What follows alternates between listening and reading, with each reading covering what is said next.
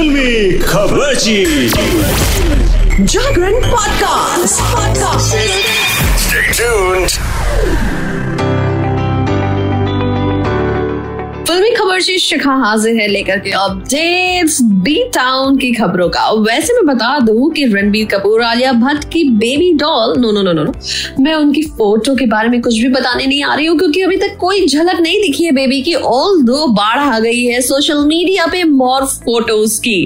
आपको बहुत सारी फ़ोटोज़ आलिया भट्ट की दिखेंगे। हॉस्पिटल बेड पे जहाँ उनके गोद में बेबी है तो कहीं रणबीर कपूर एक बेबी को किस करते हुए देखेंगे। But let me tell you ये सब फेक है बॉस इसमें कोई सच्चाई नहीं है। सो अकल लगाओ और सही फ़ोटो का थोड़ा इंतज़ार करो।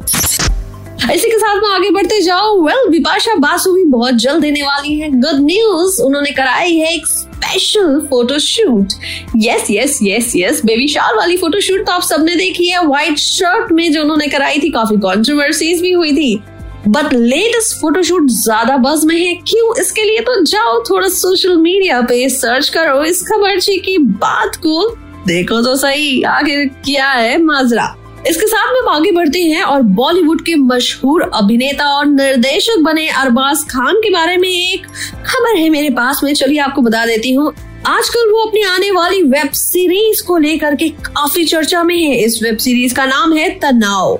इस वेब शो में कश्मीर के बेहद जटिल परिस्थितियों के साथ साथ राजनीति को बखूबी रूप से दिखाया गया है। तो अगर आपको पॉलिटिक्स एंड कश्मीर का ये कॉम्बो देखना है तो ये वेब सीरीज़ आपको काफ़ी थ्रिल करने वाली है। और अब उन्होंने वेब शो की रिलीज़ से ठीक पहले ही दबंग को लेकर के काफ़ी बड़ी बात कह दी है मीडिया में। उन्होंने बताया कि सलमान खान इसमें मुख्य भूमिका में नज़र आएँगे। Yes yes Dabangg one two तो आप सबने देखी है, लेकिन थ्री में आखिर क्या होगा ये मुझसे सुन लीजिए। वेल दबंग थ्री और दबंग फोर के बीच में उतना टाइम नहीं लगने वाला जितना दबंग टू और थ्री के बीच में लगा था। अभिनेता ने आगे ये भी बताया कि हम दोनों अपने और भी प्रोजेक्ट से फ्री होने के बाद बात करेंगे और फिर बैठ करके सोचेंगे कि आखिर इस प्रोजेक्ट को ज़मीन पर लाना कैसे है। चलिए, इसके साथ में अब मैं आपको आगे ले जाती हूँ। टाइगर थ्री के बारे में अपडेट मैंने आपसे शेयर की थी कि इसमें रिद्धि डोगरा है। लेकिन अब रिद्धि डोगरा ने एक और बड़ा हाथ मार लिया है। साउथ के जाने माने डायरेक्टर इटली कुमार फ़िल्म जवान का निर्देशन कर रहे हैं। इस फ़िल्म में शाहरुख खान के साथ नयनतारा और विजय सेतुपति भी नज़र आने वाले हैं। वही मीडिया रिपोर्ट्स की दावा है कि टीवी एक्ट्रेस रिद्धि डोगरा भी फ़िल्म जवान में नज़र आने वाली हैं। क्या बात है रिद्धि, आपने तो बहुत लंबा हाथ मारा। सीधे किंग खान के साथ में जोड़ी जमा ली वैसे तो ये साल बॉलीवुड की फिल्म्स के लिए कुछ खास नहीं रहा। एक के बाद एक कई फ़िल्में फ्लॉप रही और इन फ्लॉप फ़िल्मों के हीरोज के लिस्ट में नाम रणबीर सिंह का भी जुड़ा हुआ है। और अब अपनी डूबती नैया को पार पहुँचाने के लिए उन्होंने साउथ के एक सुपर डायरेक्टर का हाथ थाम लिया है।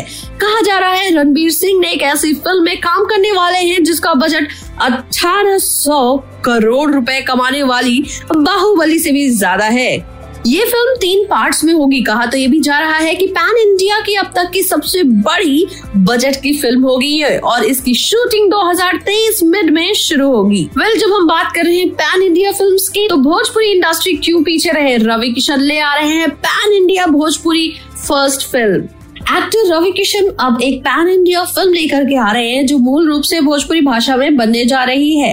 रवि ने सोमवार को फ़िल्म का मोशन पोस्टर रिलीज़ किया है। पोस्टर पर रवि साधु के गेटअप में हाथ में त्रिशूल थामे नज़र आ रहे हैं। पास में नंदी गाय को भी दिखाया गया है। पृष्ठभूमि में भगवान शंकर की मुखाकृति नज़र आ रही है।